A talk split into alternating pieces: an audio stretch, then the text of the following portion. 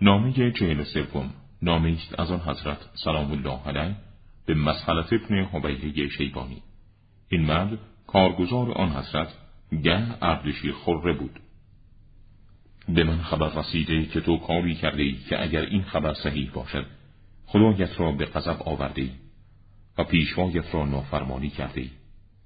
تو قنیمت مسلمانان را که نیزه ها و اسبهایشان آن را به خود مصروف نموده و خونهایشان در آن راه به زمین ریخته در میان گروهی از اعراب قوم خودت که تو را برگزیدند تقسیم می‌کنی. پس سوگند به خدایی که دانه را شکافته و جانداران را آفریده.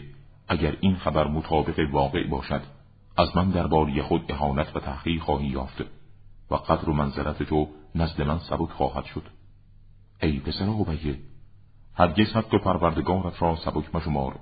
و دنیای خود را با نابود کردن دینت آباد مگردان که با این نابخردی از کسانی خواهی بود که بیش از همه اعمال آنان خسارت دیده است هوشیار باش حق همه مسلمانان که با شما و با ما هستند در تقسیم این غنیمت مساوی است و همه آنان از دیدگاه من با تصاوی به آن غنیمت وارد و خارج می شوند.